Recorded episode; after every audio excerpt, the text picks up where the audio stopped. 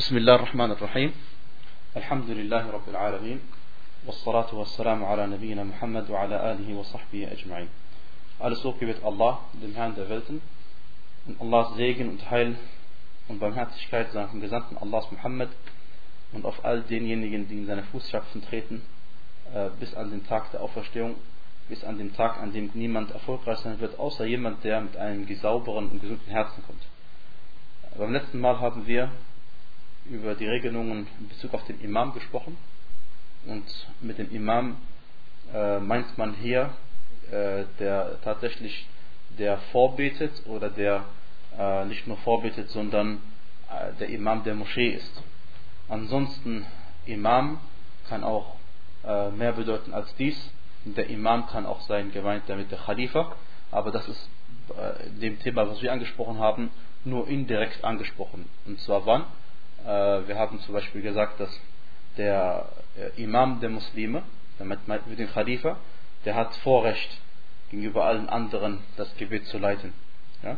Gegenüber allen anderen, auch gegenüber dem Imam der Moschee. Ja? Weil er hat also die größte, die größte Führerschaft in der islamischen Gesellschaft. Äh, insofern ging es um das, aber hauptsächlich um das Gebet. jetzt möchten wir darüber sprechen, über Personen, die nicht Imam sein dürfen. Und wir wissen, dass das Imam sein eine wichtige Sache ist bei uns in der Religion und das Gebet gleich nach den zwei Shahadas kommt. Deswegen also nimmt diese, dieses, dieses Thema äh, eine besondere Stelle ein. Und genauso wie es bestimmte Voraussetzungen gibt, wie wir letztes Mal gesprochen, darüber gesprochen haben, äh, dass man Imam sein darf, man muss zum Beispiel alt genug sein, um diese Sache auszuführen. Man muss auch Muslim sein, darüber haben wir gesprochen. Umgekehrt gibt es Dinge, wenn man, die, wenn man bestimmte Eigenschaften besitzt, dann darf man nicht äh, Imam sein im Gebet. Äh, zum ersten einmal darf niemand Imam sein, der ein Fasiq ist. Äh, und Fasiq äh, kommt vom arabischen Wort Fasaqa und Fasaqa bedeutet heraustreten. Das heißt, und gemeint ist, er tritt aus dem Kreis der Gehorsamkeit raus. Das heißt, er sündigt. Und gemeint ist äh, äh, noch insbesondere jemand, der eine große Sünde begeht oder regelmäßig kleine Sünden begeht. Und mit großen Sünden natürlich sind die Sünden gemeint, die einen nicht aus dem Islam rausbringen. Denn wenn jemand durch seine Sünde aus dem Islam austritt, dann natürlich ein, ein Kafir darf nicht äh, Imam sein im Gebet. Und die Mehrheit der Gelehrten haben gesagt, dass jemand, der ein Fasik ist und ein Gebet leitet, dessen Gebet ist korrekt und das Gebet der Leute, die hinter ihm beten, ist ebenfalls gültig. Äh, außer Imam Ahmed rahimahullah ta'ala, er war der Ansicht, dass das Gebet äh, in diesem Fall ungültig ist. Und der Beweis der Mehrheit ist die Aussage des Propheten sallallahu alaihi wasallam: "Yusalluna lakum fa in asabu fa lakum wa lahum wa in akhta'u falakum wa alayhim." Und zwar spricht in diesem Hadith der Prophet sallallahu alaihi wasallam über äh, Imame, die es später geben wird und äh, hier tatsächlich spricht er von den größten Imamen äh, oder auch vom kleinen Imam. Mit dem größten meinte ich den Khalifa oder den kleinen Imam, eben der Imam, der das Gebet leitet. Wie dem auch sei, sagte er, dass es Leute geben wird, äh, die ihr Gebet, ihr euer Gebet anleiten werden, die werden euer Imam sein im Gebet. Wenn sie dann alles richtig machen, dann ist es gut für sie und auch gut für euch. Oder es ist gut für euch und auch gut für sie. Aber wenn sie etwas falsch machen, dann ist es gut für euch und schlecht für sie. Wie zum Beispiel, ähm, wenn, also solch ein Imam irgendetwas machen würde, absichtlich, wodurch sein Gebet ungültig wird, das hat nichts zu tun mit dem Gebet der Leute hinten dran. Äh, ein Beispiel dafür, der Prophet sagte, es wird Imame geben, die ihre Gebete absichtlich nach Ende der Zeit verrichten also nachdem die Gebetszeit ausgetreten ist, Und dann, was soll man dann machen in dem Fall? Hat er gesagt, man soll sein Gebet zur richtigen Zeit verrichten. Und dann, wenn der Imam äh, sein Gebet verrichtet, soll man hinter ihm nochmal sein Gebet verrichten. Und zwar als freiwilliges Gebet. Insofern, das, was man gemacht hat, war richtig. Und was er begangen hat, war schlecht, aber es für ihn schlecht. Ähm, und du dahinter hast deine Belohnung, inshallah, weil du zum einen ein freiwilliges Gebet verrichtet hast und zweitens dafür gesorgt hast, äh, dass die Einheit der Muslime bestehen bleibt. Ähm, äh, die andere Ansicht äh, hat also keine starken Beweise, dass man sagt, dass das Gebet eines Fasiq als Imam, dass dadurch das Gebet ungültig würde, der Leute hinten dran. Das ist, warum? Weil der Fasiq selbst, wenn er betet, dann ist sein Gebet ja gültig. Und wenn sein Gebet für sich selbst gültig ist, warum sollte es dann ungültig sein für die Leute, die hinten dran beten? Ähm, und äh, es ist eine Sache von Ijtihad und keine Sache von also klaren Beweisen. Ähm, aber es gibt zwei Arten von Frevelei, also zwei Arten von Ungehorsamkeit, zwei Arten von Sünden. Die eine Art von Sünden ist diejenige, die man begeht mit eigenen Taten. Und die andere Art ist diejenige, die man äh, mit dem Herzen begeht. Diejenigen Taten, die man mit den äh, eigenen äh, diejenigen Sünden, die man mit den eigenen Taten begeht, sind wie zum Beispiel äh, große Sünden wie Sinna oder das Stehlen oder das Trinken von Alkohol oder ähnlichem. Ähm, allerdings gibt es auch eine Art Frevel, die das Herz begeht. Und zwar geht es um die Aqidah, wie zum Beispiel äh, Al-Rafid, das ist eine Art, ist eine Aqidah für sich, oder Al-I'tizal oder Al-Tajahum äh, und Näheres dazu natürlich äh, in der Bücher über die Aqidah. Das ist nicht unser Thema hier, aber man sieht, dass man diese Wissenschaften nicht voneinander einfach so trennen kann. Also ich meine, den Fiqh kann man nicht einfach trennen von der Aqidah, das geht nicht. Wir sehen es ja hier. Man kann nur hinter einem Muslim beten, nicht hinter einem Kafir. Und zu wissen, wer Muslim ist, wer Kafir ist, das muss man natürlich dann aus der Aqidah lernen. Ähm, warum darf ein äh, Fasiq nicht Imam sein? Und wenn ich sage, darf nicht sein, dann ist ein Unterschied, ob ich sage, darf nicht sein oder sein Gebet ist ungültig, ist nicht das Gleiche. Weil Allah subhanahu wa ta'ala sagte im Koran, Ja ayyuha alladhina amanu, in ja'akum fasiqun binaba'in fatabayyanu. Wenn zu euch, oder ihr glaubt, wenn zu euch ein Frevler kommt, und euch eine Nachricht überbringt, dann vergewissert euch.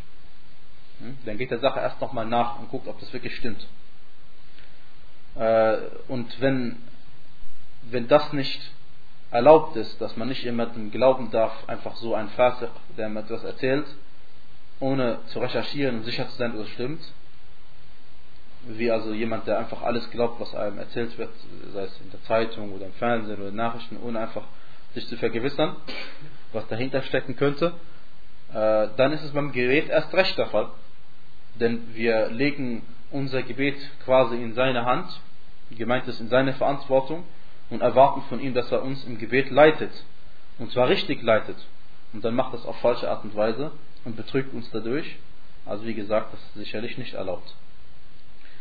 Äh, dann ebenfalls äh, darf, sagte der Prophet sallallahu alaihi wasallam, äh, äh, es gibt einen schwachen Hadith, der interessiert uns aber jetzt weniger. Nehmen wir nur den Teil des schwachen Hadithes, der authentisch ist. Und zwar in, der, in einer authentischen Version heißt es, der Prophet sagte, Ein Volk, das ihre Angelegenheit einer Frau übergibt, wird niemals erfolgreich sein. Und aus diesem Hadith wissen wir, dass unter anderem eine Frau niemals Khalifa sein kann der, der Muslime und auch nicht diese kleine äh, Wilaya äh, übernehmen kann, dass sie eben das Gebet für, von Männern leitet. Das ist nicht äh. Das Gebet wäre dann also ungültig. Und äh, es gibt äh, diesbezüglich eine zweite Ansicht, die ist allerdings Shaz. Also Shaz gemeint ist hier, sie hat keinen Wert, weil das gegen den Strom schwimmt und wird äh, zwei Gelehrten zugeschrieben. Und zwar Imam Tabari rahimahullah und äh, Dawud al-Zahiri. Möge Allah sich ihrer erbarmen. Und ähm, und auch natürlich die, die Art und Weise, wie die, äh, wie die Freunde des Propheten das verstanden haben und danach. Äh, alles weist darauf hin, dass also nur ein Mann natürlich äh, Imam sein darf für, für Männer und Frauen. Äh, allerdings, wenn eine Frau Imam ist für Frauen, das ist eine andere Angelegenheit. Das ist eine andere Angelegenheit.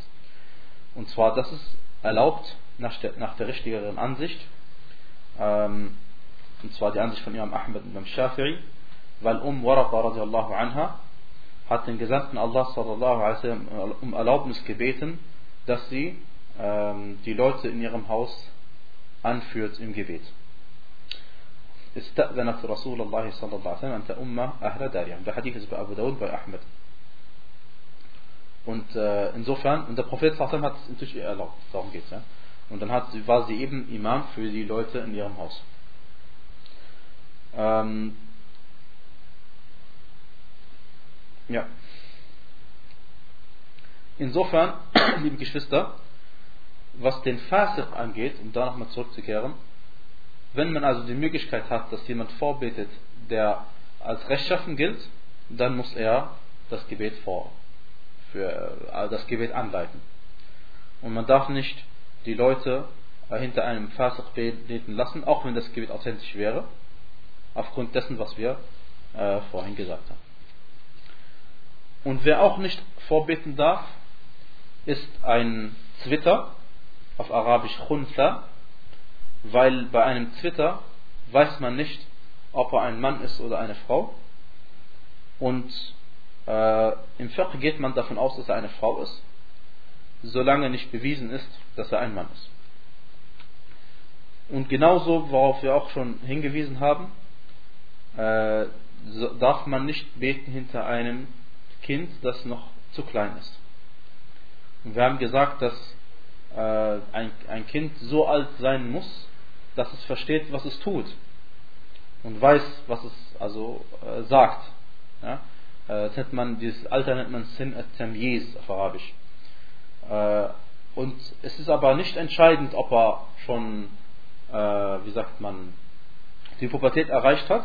Das ist nicht entscheidend, weil wir authentisch überliefert bekommen haben, dass Amr ibn Salama radiallahu anhu ardah, ähm, sein Volk im Gebet angeleitet hat und selbst sechs oder sieben Jahre alt gewesen ist und der Hadith ist bei Al-Bukhari.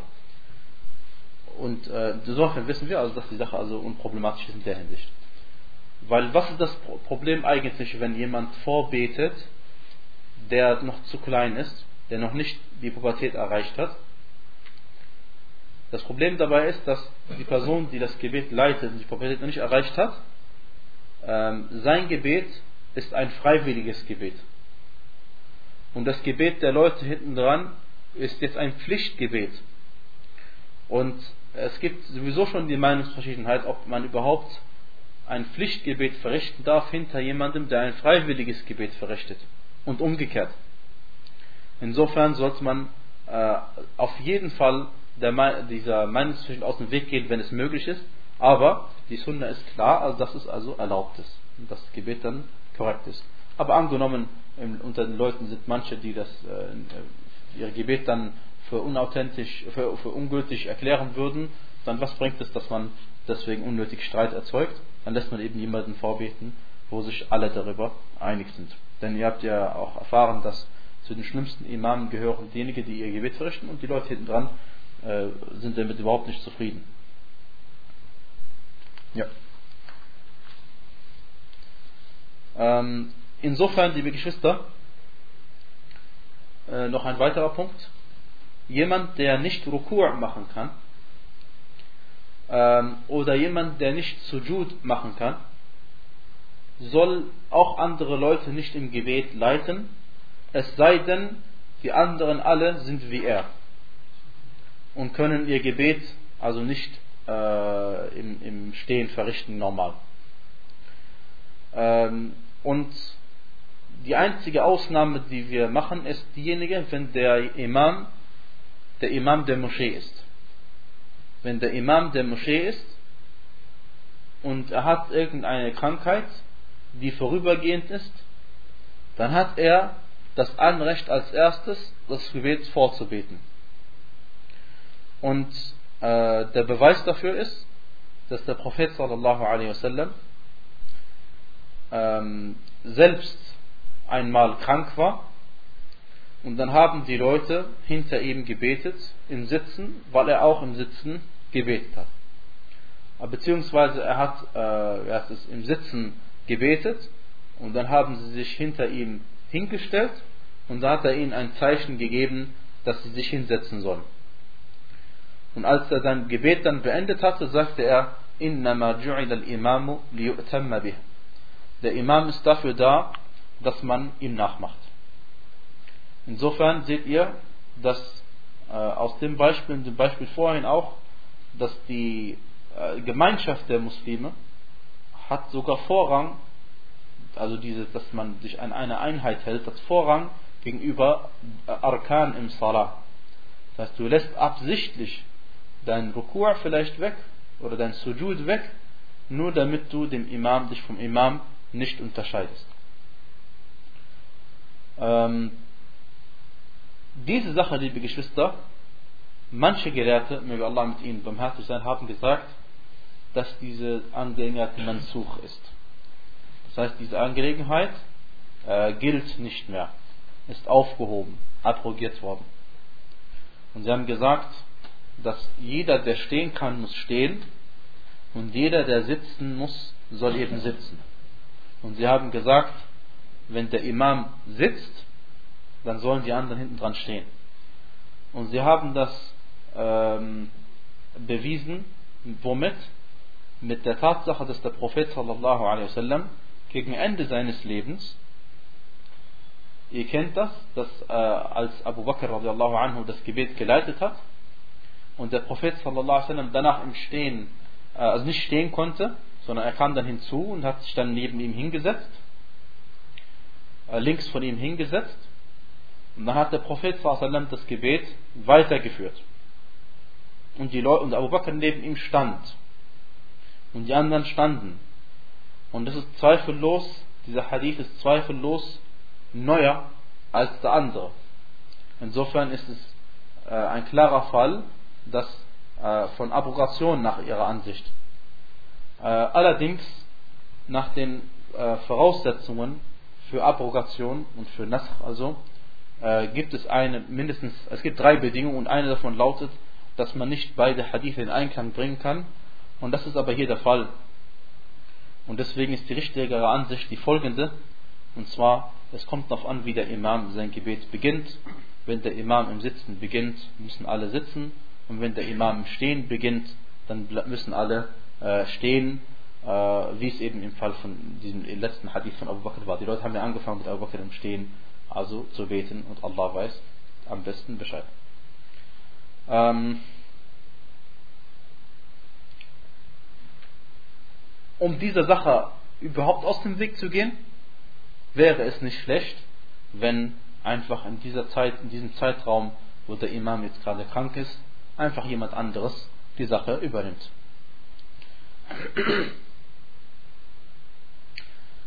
Ähm, als ich gesagt habe, dass man als Mann nicht äh, hinter einem Twitter beten darf, ebenso darf eine Frau auch nicht als Imam sein für einen Twitter, weil es eben sein könnte auch, dass er ein Mann ist.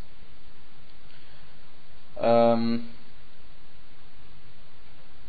Ebenso jemand, der eine dauernde, andauernde Krankheit hat, wodurch sein Wudu verloren geht. Wie Inkontinenz, ja, das heißt, wenn man sein Urin nicht halten kann, oder irgendetwas anderes, wodurch der Wudu ungültig wird, dann soll man auch Leute nicht im Gebet anführen, es sei denn, alle sind so wie er.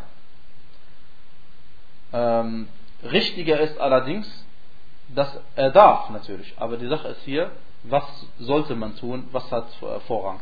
Denn wenn sein Gebet an sich gültig ist, warum sollte man hinter ihm nicht beten, nicht beten dürfen? Aber wir reden hier von Vollständigkeit und davon, dass wir äh, Meinungsverschiedenheiten, liebe Geschwister, aus dem Weg gehen wollen. Äh, was ist jetzt zum Beispiel, wenn du gebetet hast hinter einem Imam und es stellt sich heraus, das war kein Muslim? Wie kann das passieren? Das kann dadurch passieren, dass es jemand ist, der Schirk begeht. Wenn es jemand ist, stellt sich heraus hinterher, äh, meinetwegen, das war ein jemand von äh, denjenigen, die zu Toten beten. Oder das war jemand von äh, der Ahmadiyya-Sekte. Oder sonst was. Es gibt ja Leute, die so beten, so wie wir, und trotzdem sind keine Muslime. Ja? Dann, wenn man es nicht gewusst hat, äh, und man wiederholt sein Gebet, ist es besser. Allerdings, wenn man sein Gebet nicht wiederholt, nicht wiederholt, lastet auf einem inshallah keine Sünde aufgrund des Hadithes, den wir äh, über die, äh, die wir ganz am Anfang erwähnt haben, und zwar, äh, wenn die Imame richtig beten, dann ist es gut für euch und für sie, und wenn sie etwas falsch machen, dann ist es gut für euch und schlecht für sie. Also gut für euch im Sinne von euer Gebet ist in Ordnung und schlecht für sie, das ist, äh, ihre Sünde lastet auf sich, auf, auf sie selbst.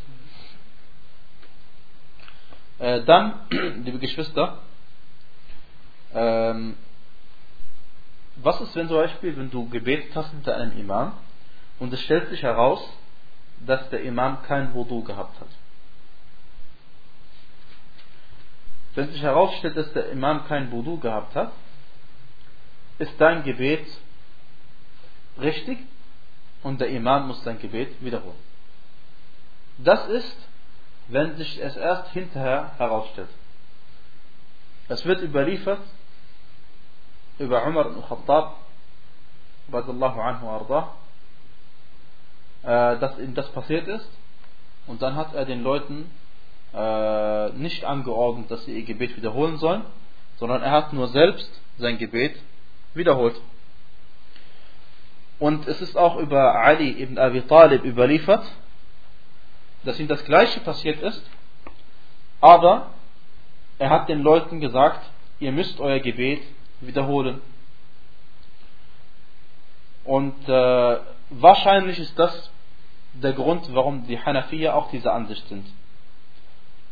Wie dem auch sei, was macht man in so einem Fall? Wenn beides authentisch ist, sowohl über Ali ibn Abi Talib wie über Ibn Khattab, dann wissen wir, liebe Geschwister, im Zweifelsfall hat wer Vorrang? der bessere von beiden. Umar radiallahu anh.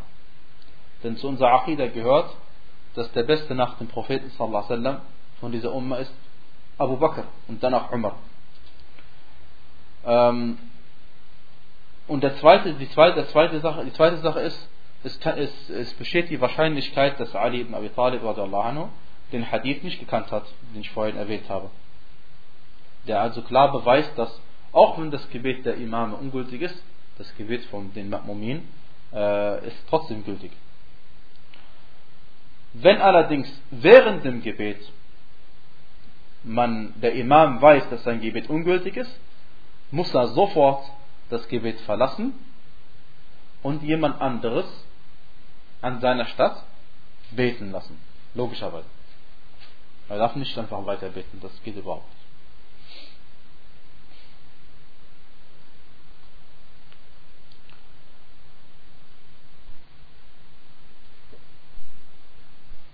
Ja. Und Sheikh al-Islam ibn Taymiyyah rahimahullah ta'ala sagte, وبذلك مضت سنة الخلفاء الراشدين فإنهم صلوا بالناس ثم رأوا الجنابة بعد الصلاة فأعادوا ولم يأمروا بالأعاد ولم يأمروا الناس بالإعادة Er sagte, rahimahullah ta'ala, so war die Verfahrensweise der rechtgeleiteten äh, Khulafa, der besonderen Khulafa, wenn sie Leute im Gebet angeführt haben und hinterher gemerkt haben, dass sie Junub sind, weil sie Janaba am eigenen Kleid gesehen haben, haben sie ihr Gebet äh, wiederholt und haben den Leuten nicht gesagt, dass sie ihr Gebet wiederholen müssen. Und wenn der Imam allerdings weiß, äh, Entschuldigung, ich habe vorhin vielleicht das nicht klar ausgedrückt. Also, wenn die Leute beten, ja, und der Imam weiß jetzt, er hat, eigentlich ist er nicht rein dann kommt es darauf an, ob er von Anfang an schon nicht rein war oder mittendrin. Ja? Wenn von Anfang an er nicht rein war, dann ist sofort das Gebet von allen ungültig. Wenn er allerdings mitten im Gebet er merkt, äh, mitten im Gebet sein Wudu verliert, dann äh, soll einfach jemand anderes, also aus der vordersten Reihe, äh, das Gebet weiterleiten. Das ist ein Unterschied, ob es von Anfang an war schon oder ob es. Äh, weil wenn es von Anfang an war, dann ist dein Gebet, hat das Gebet ja gar nicht stattgefunden. Ja, sehr klar. Weil du kannst ja nicht in das Gebet eintreten ohne Wudu. Das geht nicht. Aber wenn du im Gebet schon drin bist und mittendrin ist dein Gebet ungültig, dann soll jemand anderes weiter beten. Ja.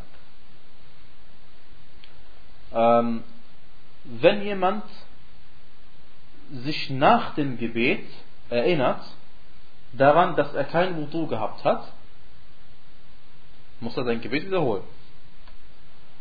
Wenn allerdings jemand sich nach dem Gebet erinnert, dass an seiner Kleidung Unreinheit gewesen ist, muss er sein Gebet nicht wiederholen. Äh, und die Voraussetzungen eigentlich sind beides Voraussetzungen für die Gültigkeit des Gebetes. Shurutu Sihhat salah Aber sie sind, die Voraussetzungen sind nicht gleich. Bei der einen Voraussetzung handelt es sich darum, dass man etwas tun muss, Wudu. Und bei der anderen Voraussetzung handelt es sich um etwas, was man unterlassen muss. Und zwar, dass Unreinheit an die Kleidung kommt. Und der Beweis dafür, dass es einen Unterschied gibt zwischen den zwei Dingen, ist, der Hadith, in dem der Prophet sallam, mitten im Gebet seine Schuhe ausgezogen hat. Und hinterher hat er den Leuten gesagt, dass Jibril a.s. ihm gesagt hat, dass in sein, an seinen Schuhen Unreinheit ist. Und deswegen hat er sein Gebet, seine Schuhe mitten im Gebet ausgezogen. Und das bedeutet ja, dass die Unreinheit von Anfang an da gewesen ist. Und trotzdem hat er sein Gebet nicht wiederholt. Insofern gibt es einen Unterschied nicht alle Bedingungen des Gebetes, nicht alle Bedingungen für die Gültigkeit eines Salah sind gleich. Des Weiteren, liebe Geschwister, ähm, darf ein, ich erkläre gleich, was es heißt, ein Ummi nicht anderen Leute anführen Gebet, die eben nicht Ummi sind. Und Ummi bedeutet im Arabischen mehreres. Ummi kann bedeuten jemand, der nicht lesen und schreiben kann aber gemeint ist hiermit jemand, der äh, nicht den Koran richtig lesen kann, so dass er zum Beispiel Buchstaben austauscht. Und gemeint ist insbesondere die Fatiha. Denn wenn jemand zum Beispiel äh, anstatt Iyaka Iyaki sagt, Iyaka, es spricht man jemand an, der männlich ist. Und Allah subhanahu wa ta'ala, auch wenn ich sagen, er ist männlich oder weiblich oder sowas, aber im Arabischen verwendet man für Allah subhanahu wa ta'ala immer die männliche Form. Und wenn man Iyaki sagen würde, wäre es so, als würde man eine Frau ansprechen. Oder wenn jemand sagt An'amta, verwandelt er um in An'amtu. Ja? An'amta bedeutet, du hast ihnen Gnade erwiesen.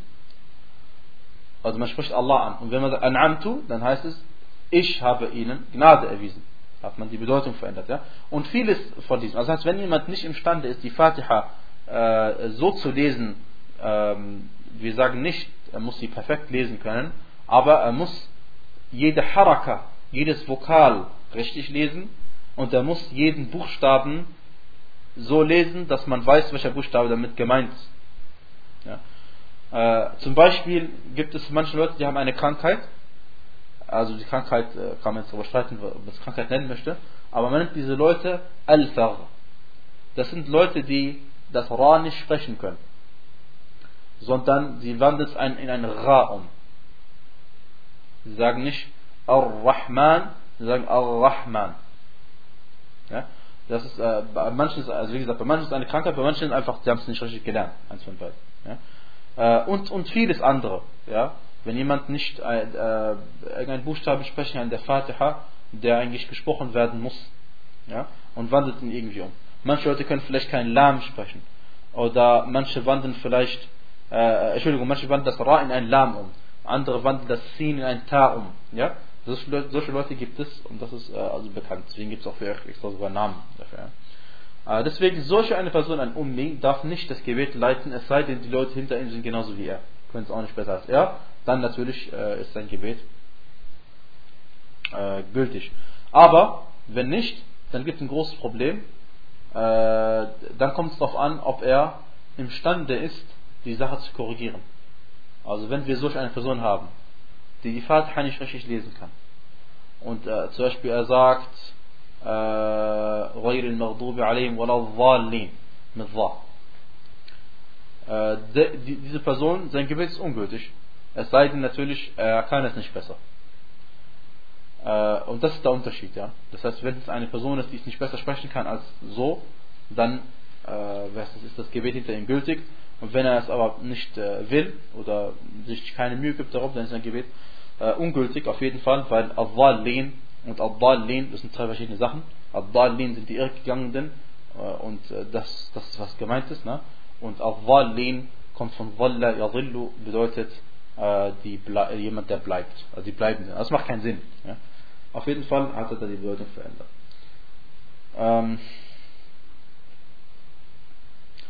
dann ebenfalls haben wir gesagt, und betonen nochmal, jemand, der andere Leute im Gebet anführt und die Leute mögen ihn nicht, die hassen ihn und verabscheuen ihn, dann sollte man die Sache unterlassen. Denn der Prophet sallallahu alaihi wasallam sagte, ثلاثة لا تجاوز صلاتهم آذانهم. Es gibt drei Leute, deren Gebete nicht höher steigen als ihre eigenen Ohren. Ihr wisst, die Taten werden zu Allah subhanahu wa ta'ala emporgehoben, wie es im Koran heißt. Aber die Taten, jemand von diesen drei Leuten, nicht einmal das Gebet steigt nicht mehr über eigenen Ohren. Und zwar, erstens, Al-Abdul Abiq hatta yarji' Und zwar ein Sklave, der geflüchtet ist, bis er wieder zurückkehrt. وامرأة باتت وزوجها عليها ساخط und eine Ehefrau, die die Nacht verbringt, während ihr Ehemann mit ihr zornig ist.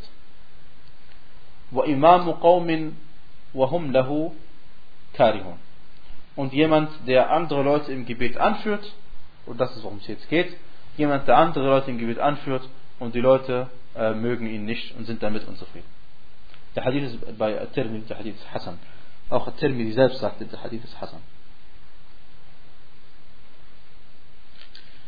Und wir haben auch darüber gesprochen, was ist die Sache, wenn er, wenn die Leute nicht mögen, einen Imam mögen. Äh, warum mögen sie ihn nicht? Ist es, weil sie ihn nicht mögen, weil er ähm, äh, die Sunna praktiziert? Sie mögen die Sunna nicht. Dann haben manche Gelehrte gesagt, dann, dann haben sie nicht das Recht. Dann haben sie nicht das Recht zu verlangen, dass er nicht vorbetet. Und äh, der Prophet sallam, hat allerdings diesen Unterschied nicht gemacht. Und es bringt nichts, wie wir gesagt haben, wenn wir einen Imam haben, der die Sunna praktiziert äh, und, und, und äh, die Leute verabscheuen ihn und dann bleibt der Imam. Das bringt nichts, weil der Imam hat ja auch mehr als nur die Funktion vorzubeten. Ja? Er hat ja auch die Funktion, dass er Leuten also berät und die Leute kommen zu ihm, sie, sie vertrauen ihm, sie denken, dass er mehr Wissen hat als sie und sie, sie glauben, dass er weiß, was Allah subhanahu erlaubt und verboten hat und so weiter. Und wenn die Leute ihr Vertrauen verloren haben im Imam, weil sie ihn verabscheuen, dann hat das natürlich keinen Sinn mehr. Ja? Aber es gibt ein Minimum. Also wenn ich, wenn ich sage, die Sunna, die Sunna des Propheten besteht aus Pflichten und Nichtpflichten. Ja? Und äh, natürlich im Gebet, wenn jemand verabscheuen würde, dass jemand, dass der Imam die Fatiha liest, ich vertreibe mal, dann äh, natürlich haben sie nicht, dann muss er da bleiben. Müssen sie weg vielleicht, aber können nicht den Imam wegfahren. Ja. Ähm, ja. Äh, und und äh, es ist halt wichtig, dass der Imam so, so ähnlich ist wie die Leute. Also, also wenn, jetzt Leute, wenn wir jetzt Leute haben, leider, die Extremisten sind und äh, nur akzeptieren, nur, nur einen Imam akzeptieren von ihrer Richtung, genau sind wie sie in allem, äh, und der genau das Gebet so verrichtet, wie die Leute, wie die Leute hätten selbst, äh, das ist natürlich äh, schlecht für die Leute, weil, weil, weil unsere Religion ist nicht das, was unsere Väter uns beigebracht haben, sondern die Religion ist das, was der Prophet uns beigebracht hat, ja. Aber manche Leute wollen eben nur das machen, was sie gelernt haben. Ähm, auch wenn es falsch ist, darum geht es natürlich, ja, das ist der springende Punkt. Äh, trotzdem in diesem Fall, dann ist es äh, besser für die Gemeinschaft, wenn dann eben jemand vorbetet von ihnen, weil der Prophet sagte, La takhtalifu fatakhtalifa qulubukum. Und zwar unterscheidet euch nicht, denn dann werden sich auch eure Herzen unterscheiden. Ja? Und das sieht man ja äh, klar und deutlich.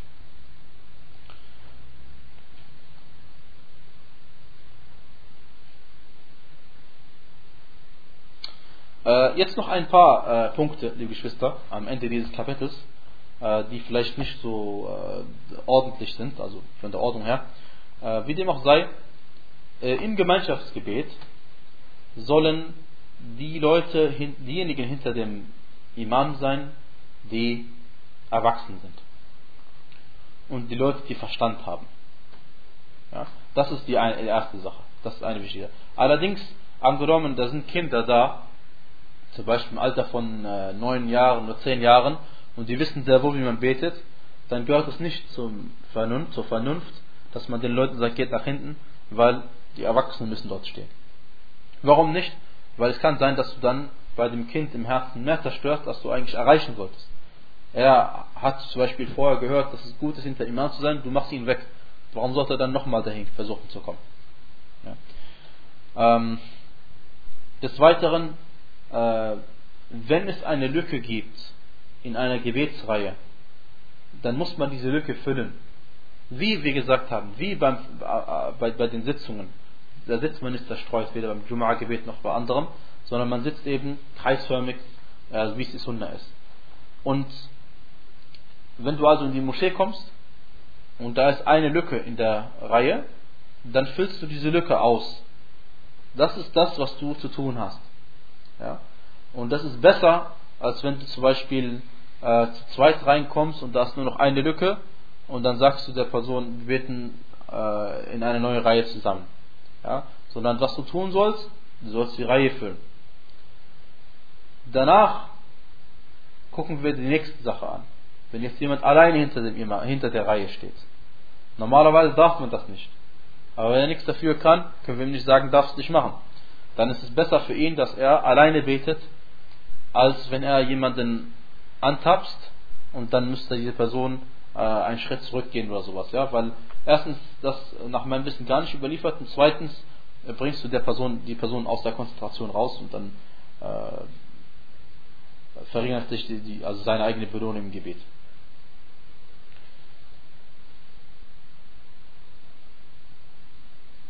Dann, liebe Geschwister, der Ma'mum muss den Imam sehen können oder jemanden sehen können, der den Imam sieht oder jemanden sehen können, der jemanden sehen kann, der den Imam sieht und so weiter und so fort. Das ist das, wie die Gelehrten gesagt haben und sie haben gesagt, dass, wenn das nicht der Fall ist, äh, wie es äh, heute in vielen Moscheen ist, besteht immer die Problematik, was macht man, wenn äh, zum Beispiel die Frauen beten meistens in einer anderen Gegend und die können die Männer nicht sehen und das große Problem ist dabei was, äh, wenn irgendwie der Ton ausfällt oder äh, noch schöner ist, wenn das Mikrofon nicht eingeschaltet wird, da haben die Frauen auch Pech gehabt. Und wie gesagt, also das sind so, so, so Sachen, die würden niemals passieren, wenn unsere Moscheen so aufgebaut würden, wie sie damals aufgebaut waren. Ähm, was können wir darüber sagen? Wir können darüber sagen, man achte darauf. Man achte darauf. Inshallah, es wäre schön, wenn die Leute, bevor sie eine Moschee bauen, immer erst äh, Gelehrte konsultieren, sodass sie wissen, wie eine Moschee zu bauen ist. Ja? Dass sie zum Beispiel äh, so ganz kleine Sachen wie die, die Qibla richtig machen und nicht in die falsche Richtung bauen oder ganz große Sachen, dass sie nicht falschen Teppich hin tun, dass er mehr ablenkt als eigentlich äh, der Sinn des Teppichs ist, ja. Wie dem auch sei, es gibt so mehrere Sachen, nicht nur diese, sondern viele Sachen, die ich wisse. Weil die Schönheit der Moschee ergibt sich wirklich nicht durch den Teppich. Die Schönheit der Moschee ergibt sich das, dass man sich trifft und was zusammen lernt.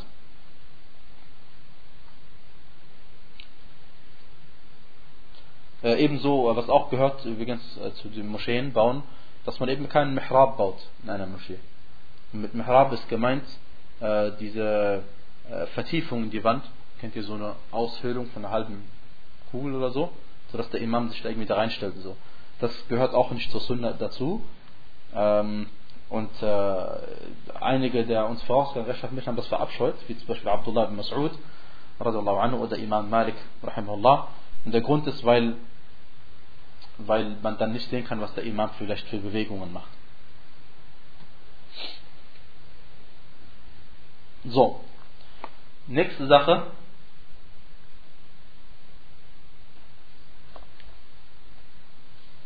Derjenige, der ein Gebet wiederholt, oder derjenige, der ein Gebet nachholt, die können alle hintereinander beten, das ist kein Problem. Der eine kann hinter dem anderen beten und umgekehrt. Ähm, und es ist auch erlaubt, dass man ein Pflichtgebet verrichtet hinter jemandem, der freiwillig verrichtet und umgekehrt. Und es ist auch erlaubt, dass man ein Fardgebet verrichtet hinter jemandem, der ein anderes Fardgebet verrichtet als man selbst. Ja? Und für alles gibt es entsprechende Beweise. Ähm,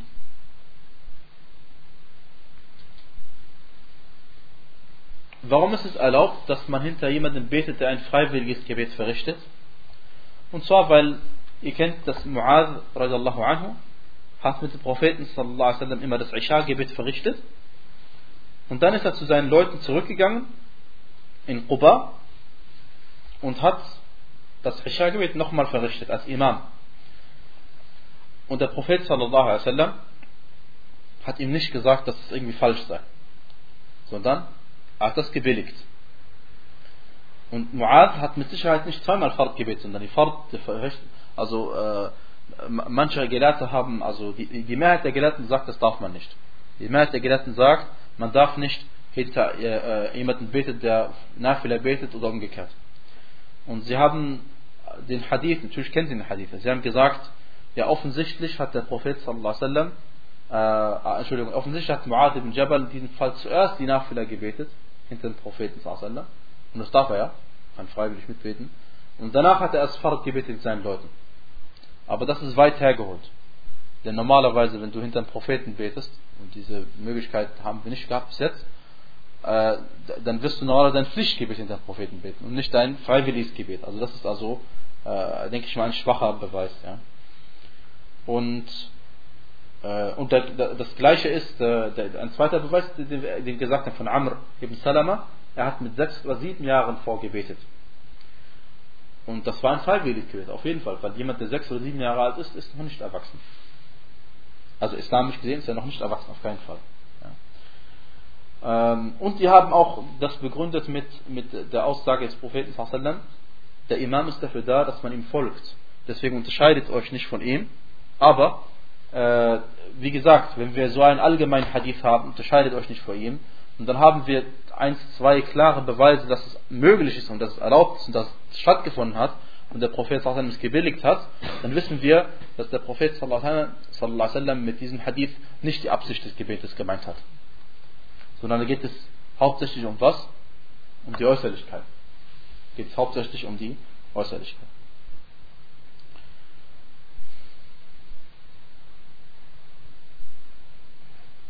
Gut. Äh, ich weiß nicht, haben wir darüber gesprochen, eine Frau, äh, wenn sie mit anderen Frauen zusammen betet, wie sie steht? Haben wir weiß nicht, auf jeden Fall die Frau, die, die betet in der Mitte. Ja? In der Mitte der ersten Reihe, weil Aisha radiallahu anha äh, das so gemacht hat. Ja? Und die Frau betet nicht wie, wie die Männer ein, äh, weiterfahren. Ja? Das ist noch als letztes. Wallahu ta'ala a'lam wa sallallahu wa barak ala Muhammad. وعلى آله وصحبه وسلم تسليما كثيرا.